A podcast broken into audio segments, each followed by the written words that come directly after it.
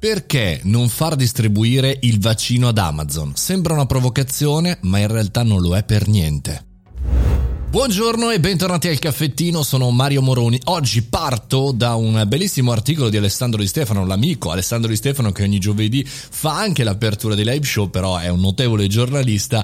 Ecco, una provocazione in realtà che poi alla fine non lo è poi così tanto, perché se questi ragazzi di Amazon sono eh, degli ottimi lavoratori sul mondo della logistica, della distribuzione, dell'organizzazione, non facciamo eh, fare la gestione della consegna del vaccino vicino proprio a loro e perché invece ci affidiamo a chi deve ricominciare da zero senza dati a fare una distribuzione? Non è una provocazione senza alcun dato perché appena Joe Biden è arrivato alla Casa Bianca Amazon si è proposto per fare la distribuzione e lo stesso Grisanti in Italia qualche mese fa sembrerebbe che abbia eh, proposto all'allora eh, primo ministro Conte il fatto di utilizzare il re della logistica per distribuire il vaccino. Quindi tutti d'accordo da un certo punto di vista, ma in pochi si stanno muovendo in questo senso. Fuori di polemica, fuori dalla politica, sembrerebbe però la soluzione migliore o una delle soluzioni migliori. Cioè, se vi mettete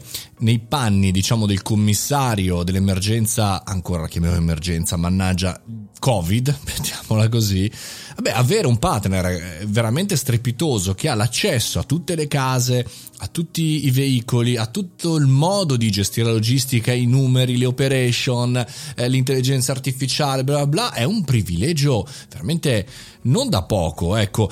Ora, magari ci troveranno una soluzione differente, cioè, che ne so, faccio un'ipotesi, anziché andare tutti in un punto, magari Amazon pensa ad avere, non so, dei veicoli che, che, si mettono nelle città e, e lo fanno a loro volta, eh, oppure non so, lo facciamo negli ospedali, nelle caserme, nelle scuole, ovunque voi vogliate, facciamo, diciamo, so, il vaccino day per dire, e Amazon scopre che grazie ai suoi numeri e alle sue situazioni può muoversi e può in qualche maniera velocizzare la distribuzione perché ha dati, ha logistica, ha pensiero e anche e soprattutto organizzazione strategica.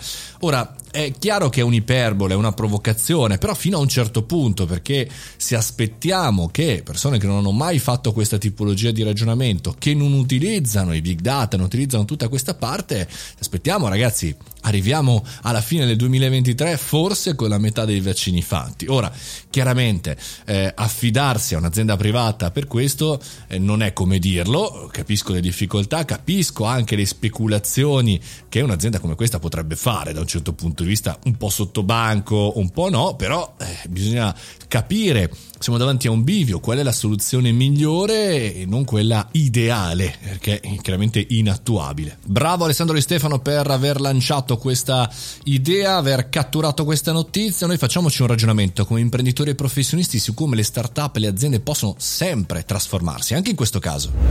E noi concludiamo la puntata di oggi avendo in prospettiva, come sempre, un weekend tosto, ma la prossima settimana sarà ancora più interessante. E-commerce week con Shopify. Poi ve lo spiego lunedì, è una bomba. Ciao ragazzi!